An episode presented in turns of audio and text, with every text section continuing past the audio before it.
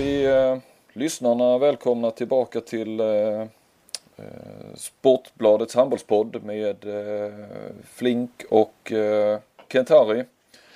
Eh, ja, hejsan. Du är med ja. Eh, vi tror att nu har vi haft lite jul och nyårsuppehåll här. Vi tror att det är den åttonde. Ja, det... Det, det, är som sagt lite, lite rostiga men det är nog den åttonde podden ja. Ja. Var befinner du dig Kent-Harry? Ja, som sagt, jag befinner mig i en liten stad i Frankrike, 21 mil eh, sydväst om Paris, eh, som heter Le Mans. Mest känd för eh, sitt eh, 24 timmars racing för sportbilar. Eh, har varit, kom idag och eh, stannar till onsdag då vi åker vidare till, eh, till Danmark, Ålborg. Ja, och du är, du är inte där för att köra biltävling utan du är där med, med norska landslaget som du är mentor för förbundskaptenen Robert Hedin och hans, hans stab va? Ja, precis. precis. Eh, och ni har spelat... Det, det, det, är kul att komma till den här staden därför att det här racingen har hållit på ända sedan 1923. Eh, årligen förutom då under andra världskriget och eh, två svenskar har vunnit. Vet du vilka de är? Nej, Ronny Pettersson är det jag vet som kör någon. Ja, den första var 89, Stanley Dickens. Och sen var det 1997, han känner säkert igen om jag säger Lillövis, vad heter han då? Stefan Johansson va? Ja, perfekt. Det stämmer. Eh, men som sagt det är handboll på där och vi återkommer till vad du har varit med om eh, i, i Frankrike och i Paris. Det har väl varit en turnering där. Eh, vi har en gäst också med idag. Och vem, vad heter han? Han heter, ska jag svara då? Ja det ska du göra. Ja. Per Johansson heter jag. Eh, har väl hållit på i handboll med några år sådär lite blandat. Ja. Blandade resultat, blandad nivå. För våra lyssnare är du, behöver du nog ingen närmare presentation. Var befinner du dig Per? Jag har stängt in mig i en källare faktiskt för att vara i fred så här sent på kvällen. Så att uh, en källare på västkusten räcker ja. väl. Ja, det, det, gör det lite, lite inkognito vill du vara. Ja, du ligger ju väldigt, väldigt lågt känns det som i, för den stora handbollspubliken. Vad, vad gör du nu för tiden? Jag hade ju nästan ett år efter, efter slutet på landslaget jag egentligen försökte göra så lite som möjligt. Och sen har jag drivit ett projekt i Bohuslän som heter Team Bohuslän som är en, eh, det är en unik förening men det är en systerförening till kroppskultur och samarbete mellan det är föreningar i, i Bohuslän där eh, vi har ett juniorlag och ett avflygslag och det är spunnet ur kroppskulturs verksamhet så att det är både elit och bredd. Så att det är, där är handbollens delen, den är lite mer långt ifrån rampljuset men det bygger ju egentligen på samma sak. Så att, eh, men det är lagom arbete där och sen lite föreläsningar, lite TV och lite blandat. Men jag lever väl lite mindre hektiskt kan man väl säga och det tror jag har varit bra för mig. Du, eh, jag har väl eh, titulerat dig som en livsnjutare många gånger. Har det, har det varit verkligen livsnjuteri nu då ett år lite drygt? Efteråt? Ja, men jag gjorde en bra flytt ut till Hunnebostrand. Det, det, det var ju det. Alltså, mm. I den perioden jag lämnade landslaget strax innan det. Det, det blev bra för att, mm. för att varva ner och komma. Och där är en fantastisk miljö och sådär. Så att det, det blev ju ett lyft. Och sen så sen kommer ju understimulansen också till slut liksom. Och då måste det drivas av någonting. Och det tycker jag får göra med det här projektet som jag håller på med. Och lite andra saker. Så att, eh, en bra balans får jag säga. Mm. Eh, och anledningen till att eh, du är med i den här veckan nu här i podden det är ju förstås att EM stundar ja, där du eh, är väl påläst för att du ska jobba med EM. Mm, jag ska göra det tillsammans med Daniel Kristiansson så ska vi sända eller kommentera alla de matcherna som inte är i Sveriges grupp och, och Sveriges matcher. Så det blir väl ett 15, 15 matcher ungefär. Så det för TV4 ja. Ja, för TV4. Mm. Ehm, och det var roligt. Jag kommenterade förra årets VM för damer och det var... Eh, jag tyckte det. Jag gillar att kommentera landslag. Det, det, var, det var roligt. Så det ser jag fram emot. Mm. Vi eh, ska naturligtvis prata om Sverige också och det, Sveriges chanser i EM. Men eh, det, tanken är att göra en djupdykning eh, också i de andra grupperna där. Och då har du, mm. eller ni, järnkoll på här på, på olika sätt. Så att, eh, det blir intressant. Har ni guckburk hemma? En sak som man, eh, innan vi kommer in på, på själva EM är ju förstås, eh, med tanke på att du var damernas förra eller förrförra eh, förbundskapten. Så, så det som har hänt sista tiden, stora grejen kanske i svensk handboll var väl att Torbjörn Klingvall eh, avgick eh, mm. efter kritik. Eh, och väldigt ett ett missnöje bland, bland spelarna framförallt. Eh, det där tror jag att lyssnarna har bra koll på. Vad som, ja kanske inte vad som hände men, men i varje fall vad som har rapporterats och vad utgången av det hela blev. Va, vad säger du om det där Per? Va, va, vad tänkte du när du Nej, alltså jag kan ju säga mycket om det och det är väl det som är meningen också i en ja. sån här podd kanske. Men alltså jag, jag, jag får ont i magen. Jag tycker det någonstans så är det ju ett arv. Alltså inte arv, men alltså jag var ju med dem så länge. Jag tycker det, det är tråkigt och det är, jag tycker det är dåligt hanterat från, från många håll och kanter att, det, att, det, att man kan hamna i en sån situation man, man har gjort. Det tycker jag. Det är klart att när jag var förbundskapten så fanns det också sprickor, framförallt i slutet av min period. Så, men då fanns det mera på kulturbärare som stod upp och oavsett egentligen hur idén såg ut så, så, så gick man för det man hade bestämt. Men det är klart att det under, eller efter OS, eller inte, kanske inte under OS, men alltså vi hade vattnat ur allting som var där. Så det var färdigt för att någon skulle ta det vidare liksom. Um, det vi var bättre på det var väl att trots att flisarna rök mer än en gång så, så hade man alltid en ambition att lösa sakerna i, i gruppen och hur jävla de än var och, och sådär. Det tycker jag väl känns lite skillnad i den här soppan liksom. Jag vet inte om man ville lösa det här och jag vet inte. Jag tror någonstans att man hade bestämt sig för att Klingberg var, var fel förbundskapten från början. Jag är också den gräddan på det lilla etablissemanget egentligen som finns av språkrör bland experter och tyckare i Sverige dömde ut honom på förhand utan att ha egentligen aning om hur han skulle hantera den. Och det blev en sanning där som jag tycker är lite osmaklig på något sätt och han fick en ruskig eh, uppförsbacke direkt. Och Sen är det väl ingen hemlighet att det finns spelare som sitter i knät eh, på det etablissemanget också. Och man kan ju någonstans undra hur mycket eh, de blev påverkade av det som skapades. Men, men det är jävligt lätt att säga att det är en felrekrytering i efterhand då som, som många säger. Men, men jag menar den konstellationen med Klingvall och Sivertsson tre månader efter jag sa att jag ville lämna. Då kan man väl säga att jag är boven i det då som lämnade ett år innan och, och sådär. Men Um, sen är det klart att han har gått i ett par fällor, uh, Klingvall. Det är klart att han har gjort, men... Um, Vilka fällor tänker du på? Nej, men lite grann att han lämnar ut tjejerna i media ett mm. par gånger och så vidare och sådär. Det är väl, det är väl lite klumpigt och uh, sådär. Men, men uh, det jag kan undra så här, det är ju att man kan undra vilket mandat man som spelare har när man, när man flaggar och hotar för en bojkott av landslaget. Mm. Alltså för mig blir det, blir det oerhört konstigt att vem tar sig den rätten liksom och någonstans släcka ner liksom tröjan med hota med sånt. Det, det, det, blir bara, det blir bara för mycket för mig på något sätt. Mm. Um, det är klart att det har funnits, liksom, som jag sa tidigare, konflikter. Och, men när, när exempelvis en sån som Johanna Wiberg var där så, så, så liksom kunde hon mota den kritiken eller hantera den tillsammans. Och, men det är klart när de ledande spelarna går i bräschen så, så är det ju kört liksom. Alltså som mm. ledare måste du ju ha med de informella ledarna annars så, så blir det, o, så blir det ohållbart. Och, eh, som sagt, det, det, det, går ju att säga mycket om det men, men eh, ja. Mm. Vad tänker du på, vad syftar du på etablissemanget när du pratar om det innan och, och spelare som sitter i knät på till viss del på. Nej, men alltså det är handbollsvärlden. Alltså det är en liten anktam. Det, är liksom, det var många tyckare och experter och det vet ju du också att det mm. var som, som Alltså man gav aldrig Klingvall en chans på något sätt i någon enda, eh, tycker jag. Sen förstår jag ju att det har varit schismer och det har varit liksom, liksom man har inte funnit varandra. Det, det råder ju ingen tvekan om men jag tycker att man kunde hantera det på ett helt annat sätt och jag menar, för Lövet en massa skit för det här liksom. Jag menar, det är liksom, det är inte jag menar det handlar ju om tränarna och spelarna. Det är ju det det handlar om. Det är, mm. det är de som liksom, det är de som får lösa de här grejerna. Alltså, och det kunde de inte göra. Och sen när han då valde att lämna så, så kan jag också tycka att, att det var lite osmakligt att efter det så ska man gå ut och trycka till ännu mer liksom. Och det, det är ändå så. Som spelarna gjorde då? Ja, jag tycker det. Jag tycker inte man hanterar det så. Jag menar, lämnar han och, och, och håller käften ut och som, man, som ni i media ibland får sig att man gör. Man, man, man behöver inte prata om allting. Då tycker jag man skulle kunna låta det vara där. Mm.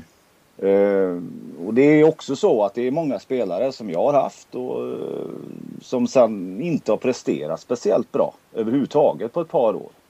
Eh, och jag lägger inte skulden på tjejerna eller på Klingvall men jag tycker det, jag får en dålig smak i munnen av att det blev på det här sättet. Eh, jag tycker det, det, det är tråkigt, eh, är det, att man inte kunde hantera det på, på ett bättre sätt. Har inte Lövgren ändå en del i, i att, att, du säger att det ska redas ut mellan spelare och, och tränare men spelarna gick väl till, till Löfgren så då blir han väl inblandad.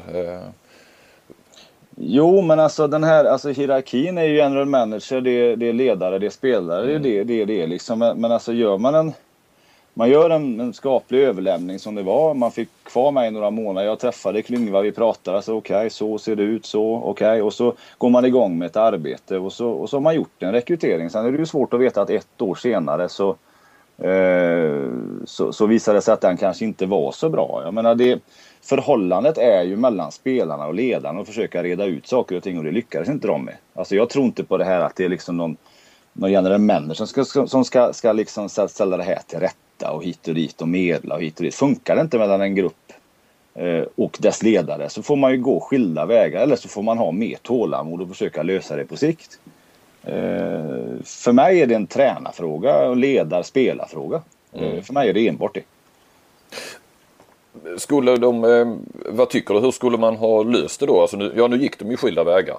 Eh, vilket du kan tycka kanske i slutändan var rätt fast sättet blev fel. Eller, eh, eller skulle, de, skulle man, spelarna skulle haft mer tålamod eller spelarna skulle inte ens, de ska hålla käften och spela? Alltså, jag vet inte, man, man, man pratar väldigt mycket om att liksom Eh, när man då recenserar mig att, eh, att, liksom, att gå från Per Johansson som var väldigt demokratisk och väldigt sådär till en mer nästan som man beskrivs då auktoritär, liksom mer alltså, diktatorisk tränare så är ju det, det är ju, det är ju bara gissningar från er media för så är det ju inte. Jag tror ju snarare att spelarna inte var kanske mogna för att ta lite mer ansvar och få, och få själva lite mer mandat. För jag menar, vi drev det jävligt hårt och vi drev det med hela handen även om det var saker som vi hade bestämt och så vidare. Och nu, så som jag uppfattat det, så var det lite öppnare och man liksom skulle få säga till lite mer själv. Det är också liksom det jag har hört. Alltså jag har ju inte varit i den gruppen, men, men det är också en, alltså tror jag en felaktig beskrivning av situationen att eh, ibland mår många spelare jävligt bra av också att man, man säger exakt vilken, vilken ruta du ska stega i och hit och dit. Och, och sen så kan man tycka att man vill ha mer mandat och sen när man väl får det så är inte det heller bra. Och då var det många som var snabba, snabba med att då säga kan han ingenting? Är det därför han frågar så mycket liksom? Alltså det, det, det, blir, det blir så... Det blir, för mig blir det så skeva resonemang på något sätt. Mm. Eh, det, det, det, är väl mer själva... Jag är besviken på att det har blivit så. Alltså säg så då. Mm.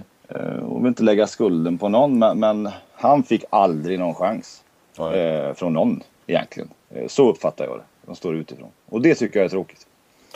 Och det saknas kanske eh, en Johanna Wiberg eller motsvarande i, i dagens damlandslag eller? Ja men alltså, ja, det är klart att ja, man behöver ju inte liksom glorifiera spelare men, men, men, det är klart när de ledande spelarna som tycker sig vara ledare går emot tycker att det här, då får de med sig alla spelare. Men, mm. men, men är det ledande spelare som, som motar lite grann och, och liksom försöker få in på rätt spår och försöker jobba tillsammans med den, ledaren, den ledartrojka man har.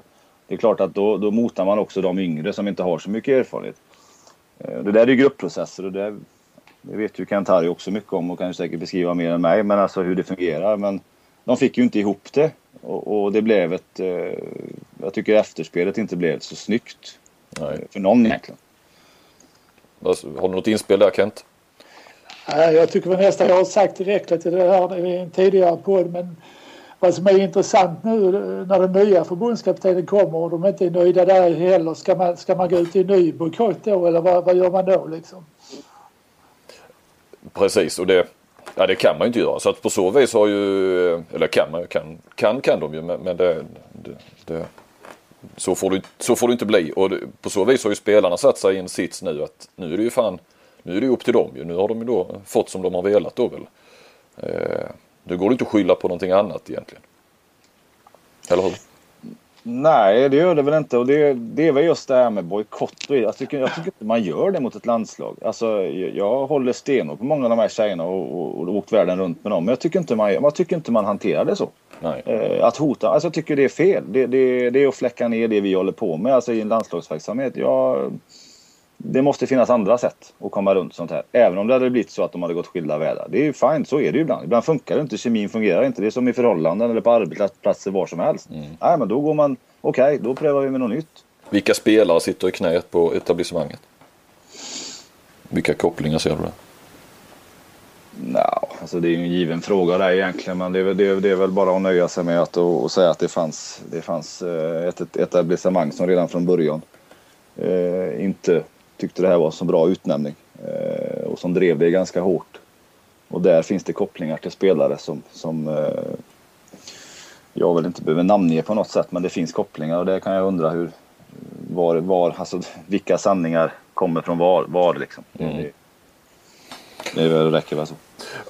Ja, och du ska kanske eh, avrunda den grejen innan vi går in på EM. Men, men ändå, eh, du, ja, om det nu då var någon sorts felrekrytering, vilket då är lätt att säga i efterhand, men, men det, det kanske var det. Det funkar uppenbarligen inte. Och sen att sättet blev fel och att det inte var snyggt skött. Eh, så. Men vad, vad har Löfgren för ansvar i, som ändå, det var ju han som valde Klingvall. Och som var ett överraskande val och som, som visserligen var tränare fortfarande men känns som en instruktör och som helt plötsligt skulle vara förbundskapten för damer som han inte har jobbat särskilt mycket med heller i, under alla sina år. Nej, men det hade ju inte jag heller gjort. Eh, Nej, det hade ju inte Schäffert heller gjort. Så Nej, att det, är, ju- det är mycket där som man kan tycka om det som en felgrupp. Men alltså jag vet ju, alltså jag känner ju Stefan som en jävligt hårt arbetande eh, alltså chef, ledare eller vad det är. Och det är klart att eh, han kommer väl också med, med förbundet och, och reflektera och, och resonera kring varför det blev som det blev. Men, ehm, och som du säger, en felrekrytering blev det ju med att han är borta efter ett år. Men, men, att det var en felrekrytering från början med Klingvall och Sivertsson i den konstellationen. Det tyckte jag i alla fall inte att det var på förhand. Jag tyckte inte det. Men jag tyckte att det var många som tyckte det utan att ha en aning om eh, Klingvall. Mm. Det är också det sättet som jag reagerar på. Att man dömer någon så hårt utan att ha en aning om vad den personen står för idag och vad han kan åstadkomma med, med ett landslag. Mm. Mm. Eh, ja, så det, det, men det är klart han har ett ansvar har han väl och det är klart att de vill ju också att det här ska vara bra. Ska vi gå in på EM som väntar. Det är, när detta spelas in så spelar Sverige, eh, har Sverige sin premiär om exakt en vecka. Eh, men Sverige ligger i grupp D. Eh, vi börjar med grupp A. Eh, Danmark, Tjeckien, Makedonien, Österrike. Eh, värdnationen hamnar nästan som alltid i en, ja på pappret lätt grupp. Eller vad tycker ni? Ja, om jag ska komma in lite grann så håller jag väl med dig där att eh, det är en ganska lätt grupp Danmark har hamnat i och eh, naturligtvis som, som hemmanation så har man ju alltid fördel kan man ju historiskt titta på och de brukar i regel gå ganska långt hemmanationerna. Mm. Sen har ju Danmark har ju en fantastiskt bred trupp alltså trots, trots alla de här skadorna nu på, på Lauge och Mats Metsa och Markusen och Eggert och så vidare så, så märker man knappt av det. Man, man, man eh, slår Frankrike som jag tyckte ganska lätt ändå. Och eh, I, Ja, det var- eh, idag va? nej, det var ju igår. Igår, igår. Ja, Ja, det blev ju jämnt till slut men man, man hade ju matchen i stort sett. Och, eh, och sen, sen har man ju då, Danmark har ju två riktiga världsstjärnor i Mikkel Hansen och eh, Landin. Eh, det är väl knappast något annat lag som har två sådana stora fixstjärnor. Nej. Du har, eh, hur, hur många matcher har du sett med Danmark? Nej. Jag har sett eh, två matcher eh, med Danmark. De- Dels eh, Norges match eh, mot Danmark där, eh, där Norge faktiskt ledde i halvlek och sen i andra halvlek blev totalt överkörda. De, de höjde klassen där lite eh, framförallt försvarsmässigt och Mikkel Hansson tog tag i det och så vidare och då visar man vilken potential man har. Och sen mötte man då Frankrike i- igår och, och vann med 29-28 eh, i Bercy-arenan som hade 14 000 fransmän. Och man klarar den pressen och, och vinner där ganska komfortabelt trots att det bara blev ett mål. Så att eh, för mig så är ju definitivt Danmark eh, ett finallag. Det är de ju. Ja. Ja. Vad, säger, vad säger du Per om gruppen och Danmark? Och... Nej, jag håller med Kent-Harry med att det är den bredaste truppen och den som tål mest skador och, och hemmaplan och allt det där. Sen är ju Makedonien som de möter är ofta vilsna utanför Balkan. Eh, det är ju Lassarov och, och allt det där och så har de ju fått en jobbig skada på Mosovski som jag tycker är riktigt bra. Och, Ja, precis. Eh, Det är, det är mittnian va? Ja, han spelar ju både vänsternia och mittnia. Ja. Eh, och sen så, men de är ofta vilsna där. Tjeckien är ju begränsade där oerhört mycket kretsar kring, kring Gisha och lite ålderstiget på det. Och Däremot finns det väl ingen given jumbo kanske. Eh, jag trodde Österrike som given jumbo men har ju gjort det jättebra i uppkörningen där och slått både Tyskland och Ryssland. Och, och sådär och har väl inte sådär jättenamnstarkt lag men har ju ändå Chilagi som väl inte är en fixstjärna men ändå som en habil spelare. Har, har ju han Weber och Santos som spelar i Magdeburg och Domersbach och Slinger som har ju ett par rätt skapliga spelare i Österrike faktiskt. Och, och, eh, men inget kommer att hota Danmark av de tre. Inte i närheten. Jag, jag tror framförallt har han Patrik och Johannesson, islänningen, fått in en otrolig moral i det här laget. Österrike. Mm. Som gör att de kan nog överraska lite grann, det tror jag, och, och klara sig vidare till mellanrundan. Mm. Fan vad det vimlar av isländska tränare. Alltså det är otroligt att en sån liten nation kan få fram sådana topptränare på rad. Alltså.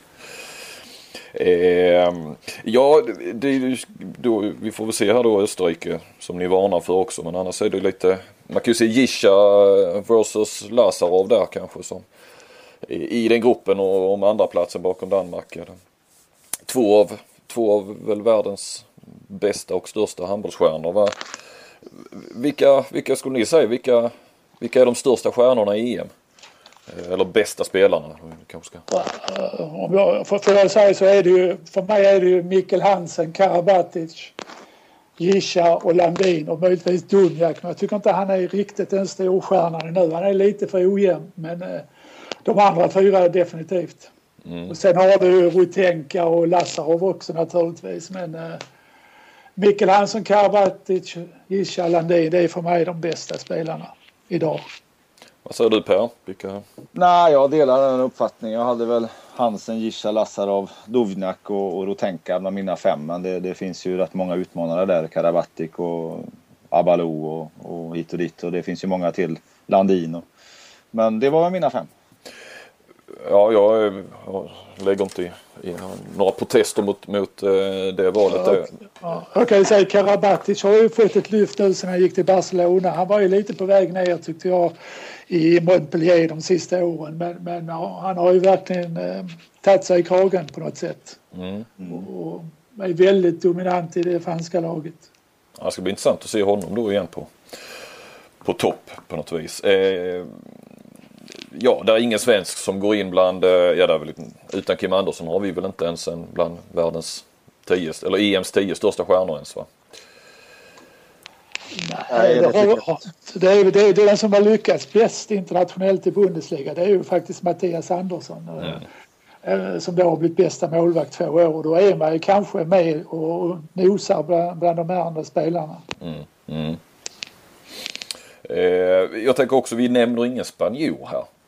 Spanien som är regerande världsmästare och eh, imponerade ju mot, mot Sverige och, och är ju en av, en av ändå kandidaterna definitivt till en final. Lite intressant att, att men det så är det kanske också att det är oftast de, ja Danmark har ju några verkliga storstjärnor. Annars är ju Rotenka, Lazarov de här ganska ensamma. Det är lite som Zlatan i fotboll, eh, svenska fotbollslandslaget. Eh, vem är, är det, har vi inga stjärnor i Spanien? Ja, alltså Spanien har ju, likt med Danmark, har ju en massa bra spelare. Eh, nu är ju inte Sterbik är väl förmodligen inte med. Han hade väl kunnat platsa bland de fem. Men det är ju mm. ingen som, som sådär. Det är klart han på linjen där, Gunde Gnalde eller han Marchet. Vad heter han? Eh, Makeda eller? Makeda ja, ibland. Och så någon annan. Och så de på kanterna där är ju fina och så va. Men, men det är ju alltså det är ju ingen. Nej, det är ingen där så direkt. Ja, Agne. Ja, det, är, ja, det är lite mer kollektivt på ett sätt, Spanien. Mm, mm. Ett jäkligt bra kollektiv. Då eh, osökt kom vi in på grupp B med Spanien. Eh, Spanien, Ungern, Island, Norge. Eh, det är väl en av de två tuffa grupperna ändå i, i det här EMet. Håller ni med om det? Ja, det blir ju tufft för, tuff för Norge naturligtvis men, men målsättningen måste vara att gå till mellanrunden trots allt. Men eh, man har ett väldigt, väldigt ungt lag. Man har, man har två mittnior, Sandus Augustsson han är 18 år och, och Salvan är 21 år. De har ju aldrig aldrig varit med i de här sammanhangen. De har ju Harald Reinkind, eh, högernia som är 21 år, har inte heller varit med. Så att fyra, fyra av sex bland, bland utespelarna spelar i posteligan i Norge och den ligan är ju inte bra. Och eh, det märker man nu när de kommer ut och ska spela internationellt. De har inte tempot i kroppen, de har inte hårdheten. Och, och får vi hoppas att de här matcherna här nu kan ge dem lite bättre tempo så att de kan vara med. Och jag hoppas ju att man kan slå Island i första matchen. Mm. Det blir en nyc nyckelmatch för dem. Ja, det blir det definitivt. Men ni är väl rätt nöjda så sett att eh, Notch inte är med i Ungern? Även om det är synd om honom förstås. Så. Ja visst, det är ju klart att Alexander Pettersson är inte med i Island heller. Och jag vet inte, jag tror inte Sigurdsson är med heller vänsterkanten så att eh, lite skador har man ju. Va, du kommer, ja du är med där i Ålborg spelar den här gruppen. Du, du är med hela vägen med Norge Kent. Jag är med lite där, lite stöttar och lite i bakgrunden men eh, ja, ja alltså det är kul att följa dem. Eh, visst är det väl så att Ålborg är så här norrmännens stad i Danmark. Det är dit man eh, gärna åker. Det finns väl bra förbindelser?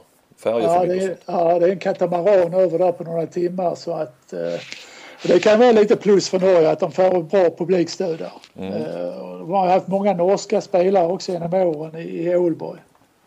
Så att eh, det, det, får vi hoppas på. Men att Spanien kommer att vinna den här gruppen det är ju ganska klart. Du var innan där, Norge, jag tänkte bara Espen, är han, är han en och två målvakter i EM eller hur?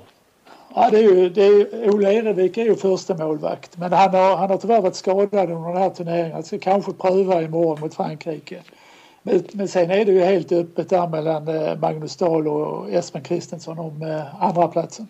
Åker, åker med tre målvakter till, till ja, jag, tror, jag tror man gör det. Jag tror man åker med, med tre målvakter eftersom det är nya regler nu så man får ju använda 19 spelare i princip. Så du kan ju ha en 19-mannatrupp. Okej, okay, det är lätt att byta in och ut? ja, det är lätt att byta in och ut och det är väl nytt för i år vad jag förstår. Mm. Annars har de ju rätt nära. De kan ju ta katamaranen rätt snabbt också. Ja, visst. Ja. Eh, ja, vad säger, vad säger du då Per om, om gruppen? Nej, alltså Spanien är lika stor favorit i den här gruppen som Danmark i grupp A. Jag tycker faktiskt inte den är så mycket bättre än vad, vad grupp, e, grupp A är på grund av att eh, jag tror att Nordst där är ödesdigert för, ja. för Ungern. Och, och, eh, sen tycker jag ju att han Pettersson är kanske en av de viktigaste spelarna för Island har varit i många år. Han är otroligt användbar både som kantspelare, högern är alltid farlig och ett, och ett, och ett, ett driv och ett hot och en grym kontrare. Och, när, när Island var som allra bäst så var det ju han och Stefansson på den sidan som var ju ett enormt vapen. Och eh, kommer inte heller Sigurdsson med som ju är tveksam så, så vet i fan om de kan komma någon vart. Det är ju Norge som, som räddningsplanka givetvis men, men eh, jag tycker att både Ungern och Island är kraftigt försvagade inför det här mästerskapet. Det tycker jag. Vad tror, tror du att Norge tar sig vidare eller Nej, det tror jag inte de gör. Jag hoppas att de gör det, men jag tror inte att de gör Jag tror de kommer fyra i den gruppen. Jag vet ju att de har ju jättefina ungdomar på sikt, men att spetsen är inte tillräcklig nu. Och, men om några år tror jag att de kan komma någon vart, men inte nu. Det, det, det, tror jag inte. Men jag hoppas att de gör det. För Kentari jobbar ju där. Jag gillar Kentari så att det har varit roligt. Ja, hur, hur förresten, ja, handbollsvärlden och handbollssverige är ju litet. Hur känner ni varandra någonting sen, sen tidigare?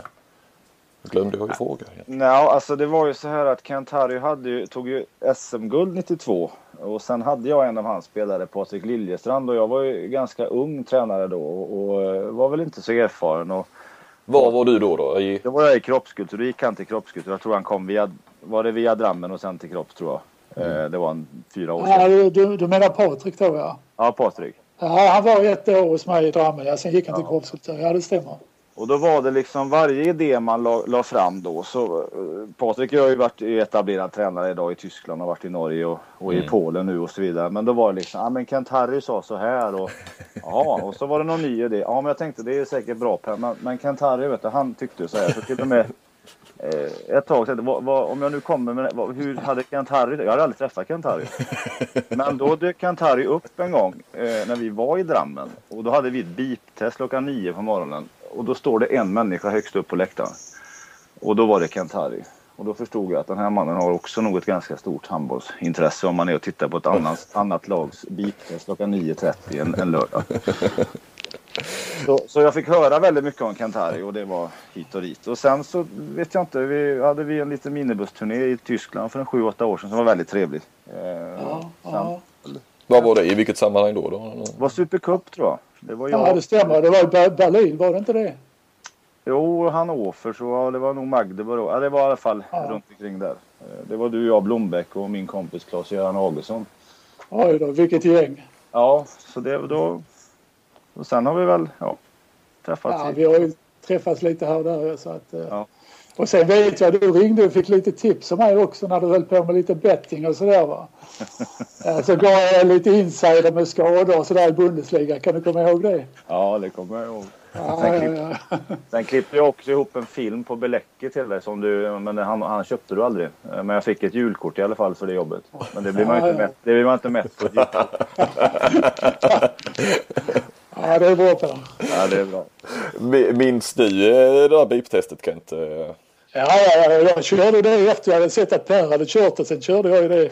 Så jag, jag har ju lärt mig en del av Per också. Så du gick där upp i Drammen och, och sa att ja, om Per Johansson gjorde så här, Per Johansson gjorde Ja, så här. precis så var det ja. Ja. Ja, ja du spökar överallt Kent. Det här är väl ingen gurkburk? Eller? Vi går vidare till grupp C. Serbien, Frankrike, Polen och Ryssland. Där har vi väl ändå EMs tuffaste grupp? Eller? Ja, det- definitivt. Ja, överlägset tuffast. Ja. Ja. Eh, hur slutar den då? Ja, alltså ska jag, ska jag börja eller vill du Ja, börja? det. Nej, kör du. Alltså jag, jag, jag har ju sett Frankrike nu eh, ett par matcher här och de gjorde ju en bra match här mot, eh, mot eh, Danmark trots att man inte har någon målvakt. Alltså, frågan är kan man, kan man gå till final i ett EM utan någon, någon riktigt bra målvakt för de har, där har de ett jätteproblem. Men sidan- Omayer är ju inte avskriven tydligen. Han är Nej, ju, han, eh, men han, har, han har inte tränat där, han har inte spelat någonting. Och, och det är ett par månader nu som han... svårt att tänka mig att han är med. Eh, Men i övrigt så, så ser Frankrike bra ut. Man har ett jäkla tryck i kontringsspelet och, och som sagt Karabatic är bättre än på många år och eh, har fått fram ett par skapliga eh, högernior också. Och bra kanter. Alltså man, man har ett riktigt bra lag och, och kan den här målvakten göra ett par idiotmatcher i EM så är det klart att då kan de gå till final. Mm. Men för mig, för mig är de nog lite favorit i, i gruppen trots allt. Vad, eh, ska vi ta, vad, vad, eller vi tar Frankrike först. Vad säger du Per om, om Frankrike? Är det, för vi säger, man brukar väl säga Danmark, Spanien, Kroatien och Frankrike. Så har vi väl sagt de sista två åren här, eller tre åren i mästerskapen. Va? är Frankrike fortfarande i den kvartetten eller? Ja, jag tror att det är ännu tydligare att det är de fyra. Men, men Frankrike, lik Spanien, har ju sin bästa målvakt inte med. Jag menar Spanien ska då stå upp med Sierra och han Perez de Varga, eller vad han heter. Och det är klart, det är frågan om det räcker hela vägen. Och, och, och, men Frankrike har ju fortfarande ett fantastiskt lag. Det har varit lite frågetecken för om det finns hunger kvar och sådär. Och, och de har ju vunnit så enormt mycket. Men alltså har de hungern kvar, de har ju kvar och de har Aziz Karabati, Akanbry och Avalo och hela. Alltså det, är- det är ju en, en stjärnkader fortfarande och kanske en nypåfödd Karabatic. Så att eh, det är ju målvakt frågetecken för att ta sig upp till medalj egentligen. Mm. Eh, eh, Topp 6 är ju inte som hel, någon som helst tvekan om. Jag tycker den kvartetten är de fyra. Ö, alltså fy, det är solklara eh, fyra favoriter. Det är- Där är Frankrike. Fyra semifinallag där. Ja, på förhand. Gruppen i övrigt då? Vad, vad, har vi Ryssland nu för tiden? Eh, Ja, Jag, jag tror att de får eh, ta fjärdeplatsen. Ja. Så de har ju varit helt kass nu i uppkörningen. De får stryk mot Island, Vitryssland, Österrike, Tjeckien. Riktigt dåliga resultat. Eh, Ja. Jag vet inte, tittar man här på laget, det är ändå Igropolo, Altman, Gorbok, Iborov och sådär. Det är ju fina spelare. Jag tyckte han gjorde bra grejer. Cool. Vad heter han? Kurs, han tränaren. Det. Ja.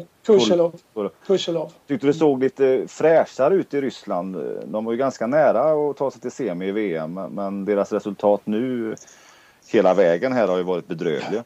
Ja, Jag tror att man lider av att man inte har någon riktig liga i Ryssland. Att, eh, eh, de får inte den här tuffheten och tempot i kroppen. Nej. Och många spelar ju fortfarande kvar där eller spelar de väl i Ukraina eller och Vitryssland? Ha- Harbok han spelar ju knappt, han spelar ju Rein Eckerlöf men han har ju inte mycket speltid där. Eh, De kör, de kör ju i stort sett bara en uppställning och han kommer in fem minuter då och då. Och han blir ju inte bättre av det. Polen då? Är, de, är det gammalt och trött som vi har sagt sen, eh, fan sen VM-finalen 2007 nästan? eller, eller kommer det nytt eller vad, vad har ni koll? Jag har inte sett eh, Polen på ett tag nu. De har ju ny förbundskapten Bogdan Venta. Min gamle vän har ju slutat. Eh, och det är Bigler, tysken, som, som tränar dem. Jag vet inte om han kan ha tillfört något nytt där. Och det är möjligt att de har fått en liten nytändning. Men det, ja, vad, vad, vad säger du Per?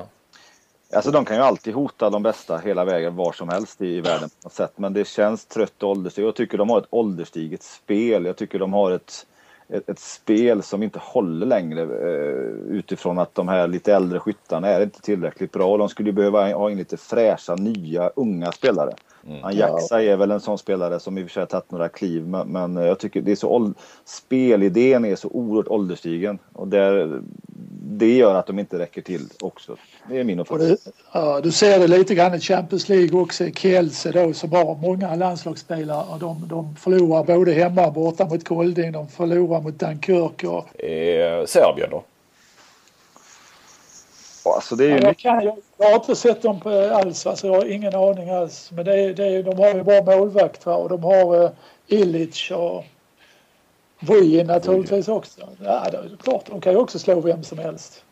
Vad säger du på? Jag gillar ju alltså Serbien på något sätt. De är nyckfulla och det där och med de spelarna Milic och Vujin och Stanic och Sen tycker jag att Drasko Nenacic verkar ju spännande på något sätt. Och det är klart, de har ju också spelare, men jag vet inte, det, de brukar ju aldrig få ihop det till slut ändå liksom. Nej, eh, hemmaplan lyckades de ju det med, men... Ja, men det är när de är nära hemma. Ja. Men alltså, det är ju grymma spelare och allt det där, men... Ja, jag tror nog också Ryssland åker i den här gruppen, eh, tror jag. Mm. Och Frankrike borde ta hem det i varje fall. Ja. Eh, sen kommer vi till grupp D ja. Kroatien, Sverige, Vitryssland, Montenegro. Eh, på pappret väl då kanske den, den eh, näst lättaste gruppen efter Danmarks grupp möjligen. Håller ni med om det?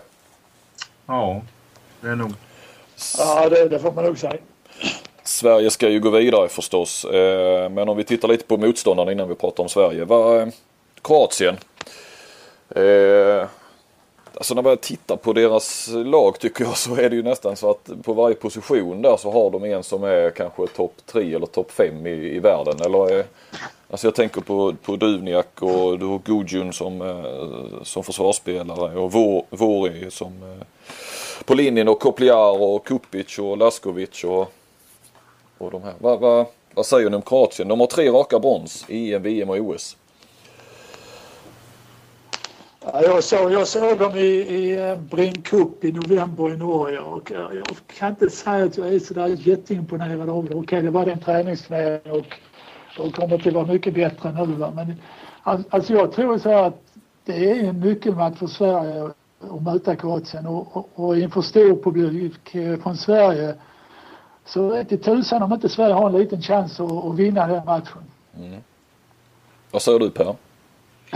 Ja, alltså en liten chans att vinna den har de ju, men jag tycker Kroatien till skillnad mot Serbien, Makedonien, Slovenien, de har ett fundament som är, är, är väldigt starkt och också en ändå inte så bred trupp som Spanien och Danmark kanske. Eh, inte Frankrike heller, men, men har en, ett, tio spelare som jag tycker är väldigt, väldigt bra. Och det, jag tror det blir svårt för Sverige, men, men eh, det är också nyckfullheten som kan gå emot dem ibland. Och du pratar om publik här och Sverige medgång och sådär. Men jag tycker på förhand att Kroatien är ett mycket, mycket bättre landslag. Eh, idag i alla fall. Nu har jag ju sett Sverige i tre matcher. Jag har inte sett de matcherna så jag vet inte riktigt hur det ser ut. Jag förstår att det är lite problem med anfallsmässigt men, men jag ser ju ändå att Sverige har ju två bra målvakter och nu får man tillbaka Tobias Karlsson och då blir ju Mattias ännu bättre. Då har man en extra målvakt. Och, Ja, men man till det, men man måste jag håller med, man måste ju få till anfallsspelet lite bättre och Kim Ekdahl måste ju komma igång, annars har man ingen chans. Men jag är alltid den där lilla optimisten och jag tror att man har en liten chans där. Du är inte den lilla optimisten, du är den stora optimisten.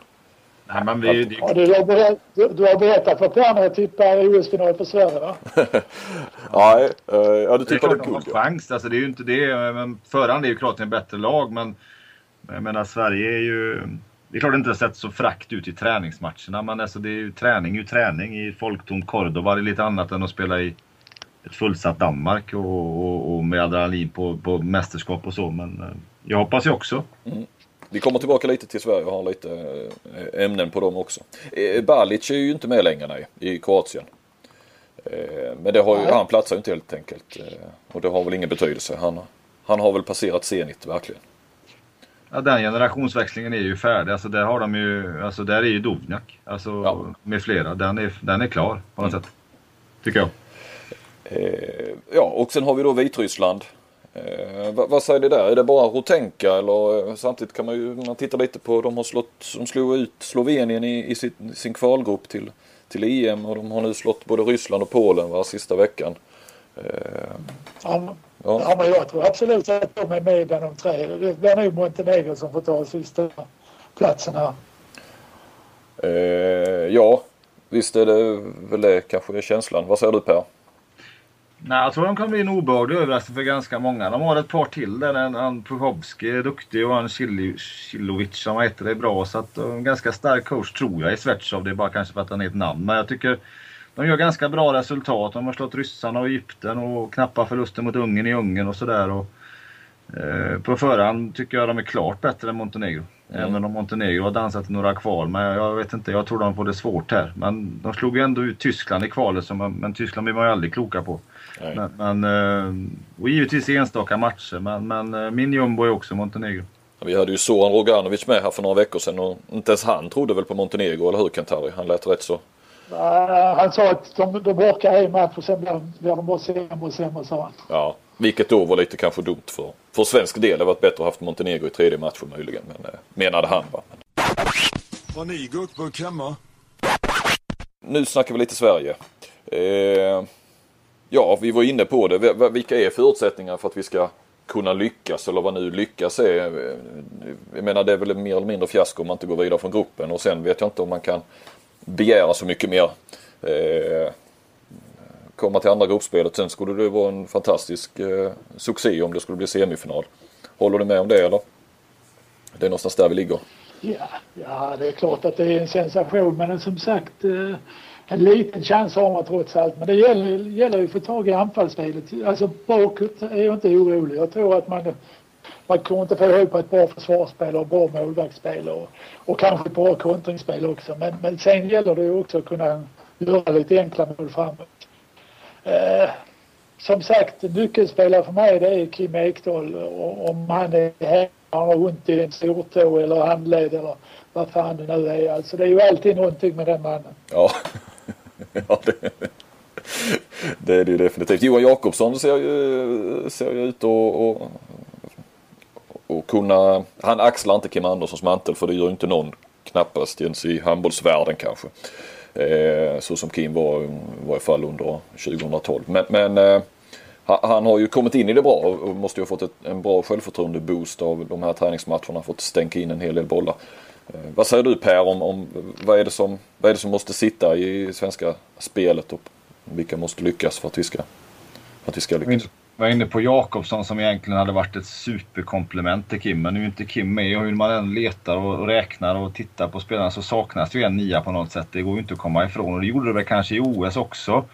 Eh, men när man, jag tycker med en briljant coaching hittade Peter Sen och fick ju någon form av superutveckling på han som mittnia. Jag menar kan man göra den resan med någon annan spelare så Får vi inte det skyttet med Kim Ekdahl, vad ska vi göra då? Laron, vad kan han göra? Kan han spela i trans på samma sätt och så vidare? Det måste ju vara någon som liksom lyfter sig duktigt för vi saknar en spelare hur vi än vänder och vrider på det. Och Jakobsson, alltså en fantastisk spelare men inte i närheten av de egenskaperna som Kim har med att sätta andra i läge och spela diagonalt och hit och dit och gömt och sådär. Men alltså, ja, det, det är tufft och det är klart vänsternio är tufft. Det, det, där har alla de bästa lagen en riktigt jävla bra spelare och det har ju inte vi idag. Det har vi inte. Men kanske om en vecka, vad vet jag. Ja. Det känns, det känns det kanske orättvist mot någon. Det känns som det var länge sedan Sverige hade en av världens fyra, fem bästa, sex bästa vänsternior. Eller? Alltså Löfgren gick väl där ibland då ju med Vranjes eller Magnus Andersson var i mitten. Men Visst var det länge sedan vi hade en. Vi har ju haft egentligen bättre högernior då ju med Kim och Oskar Karlén. Mm. Uh. Vi har, ju, vi har ju faktiskt en spelare med potential. Kim, han har ju, Kim Ekdahl har ju potential. Han har gjort Absolut. fantastiska matcher i Bundesliga. Men problemet är ju att man vet ju aldrig när han har ont någonstans om man kan spela eller inte. Det är, måste vara ett jätteproblem för Ola och Staffan. Mm. Uh, när man ska bygga ett lag på något sätt. Mm. Jag vet ju, Staffan berättade tidigt i höstas eh, att de hade ju, var ju varit nere då och träffat Reine Eckerlöven. Genom Thomas Svensson skulle de ha en jäkla koll och att sjukhus, landslagets sjukgymnaster skulle få vara med och, och, kunna lägga upp program, eh, individuellt program för Kim. Och Så att han skulle kunna komma helt till EM och få en sån här som han fick inför OS då. Då såg vi vad han kunde ju. Eh, få en rejäl eh, riktig uppladdning och sen så kommer han ändå likt förbannat skadad eh, till den här samlingen eller uppladdningen. Det, ja. Har, har han spelat någonting överhuvudtaget i de här träningsmatcherna? Oh ja, han eh, kvart ja. Eh, första och lite mer i andra och i, igår spelade han väl ytterligare lite till tror jag. Men, men han har ju, jag tror knappt han har skjutit från nio meter ännu. Jag vet inte Per, har du sett har du sett alla minuterna eller i helgen? Nej, det har jag inte gjort. Men det är klart att när man ser en Kim Ekdahl när han alltså, på plats allting så, så har det ju inte varit i de här matcherna. Det har Nej. Det, Nej. Inte i närheten av. Det har det inte varit.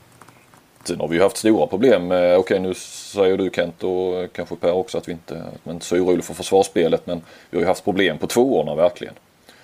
Eh, framförallt i de här matcherna bakom. Ja, det har vi, ja, det har vi i och för sig haft. Men alltså, man, man, alltså, Tobias Karlsson är inte med. Nej, alltså, nej. Då får man in honom, då kan man flytta. Då behöver man inte liksom sådär. Då, jag, jag, jag håller med Kent-Harry. Bra målvakter, bra försvarsspel. Men man måste också spela anfallsspel för att det ska bli bra försvarsspel. Alltså det är ju en del. Spelar man bra anfallsspel så blir det lättare bakåt och allt det där. Det, ju, det hänger ju ofta ihop det där. När, när Tobbe kommer tillbaka här nu då. Eh, ska det vet jag ju att, att Ola och Staffan umgås ju med tanken att använda Järnemo som höger två är det väl framförallt då man kan få det korta bytet. Som, eh, han spelar rätt mycket i Lugi i höst. Eh, och så då eh, Nielsen och Tobbe Karlsson tillsammans som trio. Eller ska det vara eh, Järnemo och Karlsson i mitten? Som kan vara utan och innan. Eller ska man börja titta på, på andra saker? Vad tycker ni? Jag sa att Järnemo har fantastiskt mycket som, som två i sin karriär, alltså i RIK ja. och det är klart att de ska ju bara balansera upp det där. Det är såklart att Nils, Nilsen och Karlsson med Järnemyr, alltså det, det, det, är klart att det är bättre än att ha Nilsen som en tvåa exempelvis. Alltså det, det, det, det, det, det ger sig väl, men alltså, utifrån den strategin de har bakåt så, så ska, hanterar ju Järnemyr det oavsett var han hamnar där bak. Mm. Det är ju mer hur andra hanterar att inte vara i sin normala position. Det är väl mer så. Mm. Jag tror han är trygg i alla fyra positionerna i mittblocket. Det är min uppfattning. Mm. Ja, och Nilsson har gjort det fantastiskt bra i Berlin den här säsongen och spelat eh, nonstop trea där så jag tror han klarar det bra. Och som sagt, Järneby spelar i både höger två och vänster två i Lugi numera. Mm. Eh, vem ska spela mittnio då? Vem har sett bäst ut nu i de här tre matcherna? Lukas tycker jag har gjort det. Ja, ja det är svårt. Jag, eh, Patrik har ju också varit rätt duktig i Bundesliga och, och Lukas har spelat bra i Kolding så att eh, det är lite 50-50 för mig. Vad säger Per? Ja, det blir ju så oerhört mycket enklare för båda två om man har en, ett, om man har en Kim Ekdahl i den formen som vi alla svenskar vill ska vara. Det är klart att då blir jobbet för dem i mitten mycket, mycket enklare. Mm. Eh, men jag kan också se en Larholm i mitten om Kim Ekdahl är klar där på vänster och med Jakobsson till höger också som en, en, en eh, kanske tänkt första uppställning. Men det är klart att om mittniorna får hot på båda sidorna, det är klart att då, gör, då är deras, blir deras jobb enklare. Så är det ju såklart. Och Peter Petersen verkar inte vara aktuella. De spelar ju aldrig honom längre som, som mittnia som de gjorde i OS. Är det, och är, är det ett rätt val eller var det bara en lyckoträff under en vecka i, under OS där som att det blev så bra? Eller vad säger du där Per? Du var inne på det innan. Det är ju också en skillnad i antal spelare. Det är 14 spelare i ett OS och där måste du kompromissa. Och mm. den kompromissen med, med Petersen var, var fullträff på. Här har man ju trots allt med Lukas och Fahlgren och jag menar ska man peta in Petersen där också så vet jag inte vad man, hur man ska använda dem riktigt. Men men det har de väl säkert med sig som någon form av, av, av, strategi att kunna använda honom där. Men då var det ju också väldigt mycket Peter Sen, Kim Andersson som var ett, en, en, en fantastisk duo under perioder i OS och nu är inte Kim Andersson med. Så det är ju lite grann vem han ska spela med också där, Peter Sen. Mm, mm. Så kan man väl se det. det. det. är ju en annan struktur på laget än vad det var i OS. Helt rätt. På vänsterkanten då, Kjellman eller Petersen? Det är också en het potatis. Petersen. Ystad-killen ska spela där. Mm. Vad säger du Per? Många år i landslaget, spelar i elitserien i Lunken där och lite träningsturneringar i, i folktom Spanien. Vi får väl se. Nu är det fullsatt i Danmark så det är klart han är äldre, Kjellman, och det är klart att eh, när det är väl får på plats där kanske så, så är jag inte lika givet att det ska vara Petersen. Men svara, ska jag svara idag så är jag Petersen. Men jag tror det blir Kjellman till slut ändå. Ja. och på linjen då? Nilsson eller Nilsen? Ja, jag vet inte. Han spelar ju inte bakåt den andra så det är klart att jag vet inte hur man tänker. Vill man ha ett extra byte? Man får ju alltid ett byte med honom, förmodar jag. Mm. Eh, Med, med, med Andreas. Och, och, men jag tycker ju Andreasen är en, är en väldigt bra anfallsspelare. Men Nielsen har ju gått jättebra i Berlin så att det, det är ju förhoppningsvis kan de ta med sig det Mm. vidare in i landslaget. Ja, problemet är om man spelar både, både Tobbe Järnemyr och, och, och Nilsson. Då ska man liksom ha tre byten då. Det, blir- det, det, det, det blir lite för mycket. Ja, det blir det. Det här är väl ingen gurkburk? Eller? Om vi sen eh, tittar vidare bara lite på, på eh, nu har vi väl sagt ungefär vilka som vi tror går vidare i, till det här main round och vad, om vi tittar kanske på, på eh, och vi har ju varit inne också vilka så småningom är i semifinal va? men eh, ska vi börja med Sveriges eh, halva där då och därifrån går till semifinal. Ja, det gör ju Frankrike och Kroatien. Vad säger du Eh, Kent? Frankrike, Frankrike håller med dig. Så sen blir det antingen Kroatien eller Sverige. Alltså, det är den matchen som avgör gruppen egentligen. Här. Ja, det tror jag med. Mm. Och eh, på andra halvan ja. Då har Ja, vi det blir Dan- Danmark och Spanien. Ja. Ja, nej, nej, nej, det är som du säger lite så. Okej, nu, nu Kent, du är optimist och där. Du, du trycker kanske in Sverige då att de kan eh, överraska mot Kroatien. Men det är ju som du säger annars Per, att eh, med den här lottningen som är också så känns det ju väldigt tydliga semifinallag på något vis. På pappret, på förhand. Ja, alltså ska man göra en bedömning innan turneringen börjar. eh, Det är många som gör en bedömning efter turneringen är avslutad. Eh, gör en del experter. Men, men alltså, man får ju ta ett beslut nu och då tycker jag att det är den kvartetten som vi varit inne på. Den är, den är ohotad kvartett idag. Sen det är självklart att Sverige kan överraska, Serbien kan överraska eh, och så vidare. Men, men eh, för mig har de fyra aldrig varit så odiskutabla som nu egentligen. Inför mästerskapet. Nej. Ja, vilket är det då? Ja, vi kan så säga Sverige med, med hjärta också och, och, och så. Men vi, vilka är där efter då? då? Är, det, är det Serbien som är, som är närmast att spränga kvartetten då? Ja, det är klart, får de, får de till det med de här spelarna så kan de mycket väl ta en semifinalplats på, på eh, Kroatiens eller Sveriges bekostnad. Det tror jag. Mm, mm. Ja, det tror jag också. Jag tror däremot inte i main round 1 där i den första gruppen att det finns... Jag vet inte vem som ska kunna hota Danmark och Spanien där. Nej. Ett försvagat Island, Ungern, Tjeckien, Makedonien, kanske då Norge. Det, det, det känns eh, långsökt. Eh, vilka spelar eh, final och vilka vinner den finalen då? Ja, du, du, jag tror faktiskt det blir en final mellan, eh, mellan Danmark och eftersom Danmark möter Kroatien eller Sverige så vinner Danmark där och sen eh, blir det Spanien, Frankrike och eh, ja, den är svår va? men jag, jag, jag säger Frankrike. Danmark-Frankrike final och den vinner Danmark tror du? Ja. Mm. ja, det tror jag. Vad säger du Per? Nej, I den, här, I den här reportaget som jag skrev i match, så, eh, det, den tidningen, så hade jag ju Danmark-Spanien. Men nu har jag skrivit Danmark-Kroatien här. Ja, det vet jag inte. Jag kan inte gardera heller. Men jag kör Danmark, ja, Kroatien kör jag då. Ja, men de, de, möts, de möts ju redan i semifinalen. Ja, det vet man väl inte. Nej, det vet man inte. Men man vet ju inte. Nej, det kan man ju inte. Det vet man inte. Det kan ju, vet man vet ju inte vem som vinner mainrun-grupperna. Eller kommer tvåa. Eller vet du redan nu Kent? Här är vem som vinner. jag, räknar, jag räknar att Frankrike vinner eh, den här gru- mellangruppen. Ja, men om de inte gör det. Och, och, och Danmark vinner sin. Då kan de ju inte mötas. Då blir det, ja, då blir det som jag säger. Ja, men i och med att jag tror att Kroatien går till final så tror jag att de vinner main round 2. Ja. Nej, jag vet inte. Tror du, du tror de vinner gruppen då också, mellangruppen. Ja, kanske. Eh, Ja, det till, till sist också bara en, en som nu har kommit upp på agendan eh, av IOF. Eh, läste jag att eh, de funderar på att utöka EM till 24 lag. Vill, vill vi se det? Finns det 24 lag i Europa som duger i ett EM? Eh, eller får vi... Ja, det finns ju många perspektiv på det där. Eller får vi då så ett VM med... Eh, ja, egentligen får vi väl förmodligen ett, ett egentligen bättre kvalitet än man får i ett VM naturligtvis när Australien och de är med. Men, men blir det en, inte en massa skitmatcher eller eh, finns det något positivt i det? Vad, vad ser ni på det?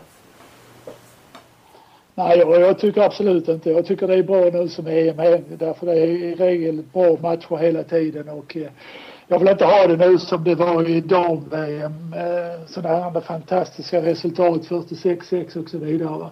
Jag tycker inte vi har, har så många bra lag i Europa, så åtta bra lag till i Europa. Det tycker jag inte.